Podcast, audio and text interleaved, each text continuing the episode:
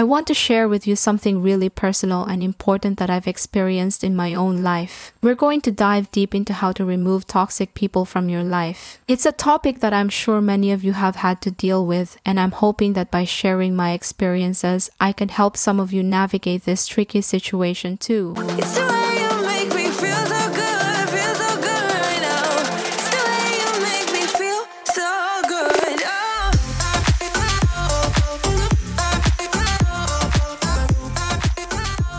So let's kick things off with a little bit of a backstory. Many years ago, I found myself surrounded by some people that just weren't good for my overall well being. I'm sure you can relate to this. Maybe you've had friends, family members, or even coworkers that just seem to drain your energy, and no matter what you do, it feels like you can't escape their negativity. Well, that was me, and I knew I had to make a change. The first step in removing toxic people from your life is to identify them. And trust me, it's not always as easy as it sounds.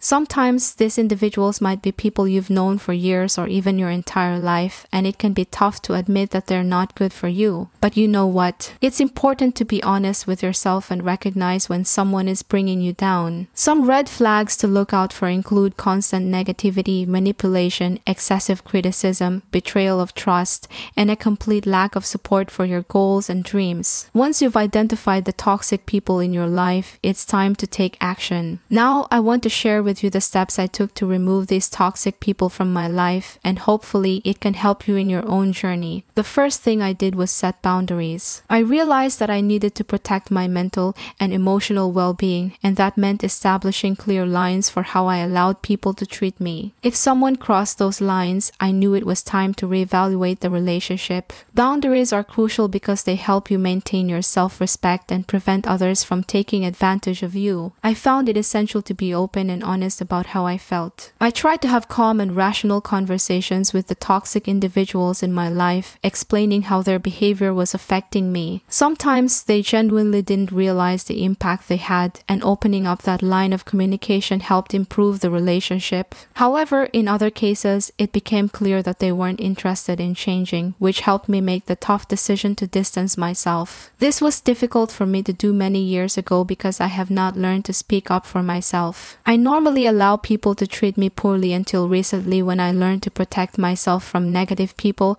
and speak up about my concerns. It helps me feel better. Gradual distancing is a method I used when I wasn't quite ready to cut someone out of my life completely. I started by limiting my interactions with them, whether that meant hanging out less frequently or reducing our communication on social media. This gave me the space I needed to assess the relationship and decide whether it was worth maintaining. One of the best ways to counteract toxic influences is to surround yourself with positive people. I made an effort to strengthen my relationships with friends and family who lifted me up and supported me. This helped create a strong support system, which made it much easier to distance me from the toxic people in my life. Finally, I came to the tough realization that sometimes the best thing you can do for yourself is to let go of the toxic people in your life completely. This might mean ending friendships, distancing yourself from family members, or even quitting a job. It's a difficult decision to make, but ultimately, your mental and emotional well being should be your top priority. Now, I want to emphasize that removing toxic people from your life is a process, and it's not something that happens overnight. It took me quite some time to work through each of these steps and come to terms with the fact that letting go of certain relationships was necessary for my growth